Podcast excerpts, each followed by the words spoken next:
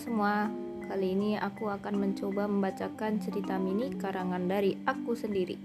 Judulnya Edo dan Prosasis. Kita mulai ya.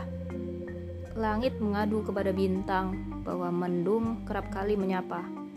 Padahal ia sedang senang, bukan lagi sedih.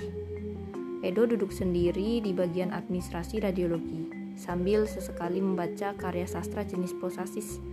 Sesuai perasaannya, sedikit sendu, banyak suramnya.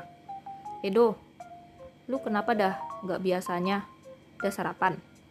Justin, rekan kerjanya asal Jakarta Selatan, mendekati dan langsung duduk di sampingnya. Sedangkan Edo masih diam sambil membaca prosasis terus-menerus. Rindu tak bertepi, tapi hatiku selalu menepi. Menepi karena kecewa telah ditinggal pergi, sendiri di sini tanpa hati yang menepi. Ele-ele, pasti gara-gara tetangga sebelah. Nih Edo kayak gini, ya Allah buset, kalau amat sih ganti deh. Tiba-tiba Cici, katanya sih anak blasteran, dan dia datang dan langsung menyetel lagu keroncong.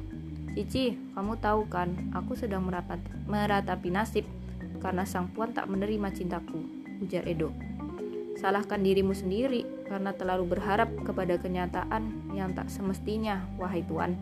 Daripada galau, ayo kita makan lontong sayur, aku bawa nih. Ayo Ci, gasken.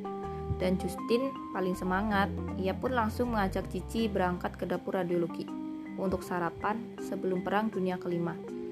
Puan, maukah kau sarapan denganku? Enggak mas, saya mau ambil hasil 2 minggu yang lalu. Spontan Edo syok. Ternyata yang menjawab adalah pasien. Malunya tentu sampai ke ubun-ubun. Edo jangan melamun terus nak, masa depan masih panjang.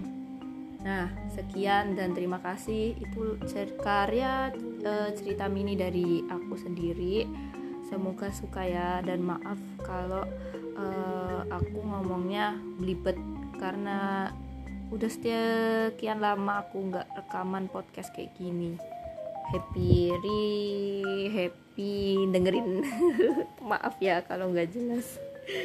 Emang yang bikin podcast ini gak jelas banget, tapi semoga cerita mini ini menghibur. Oke, bye-bye.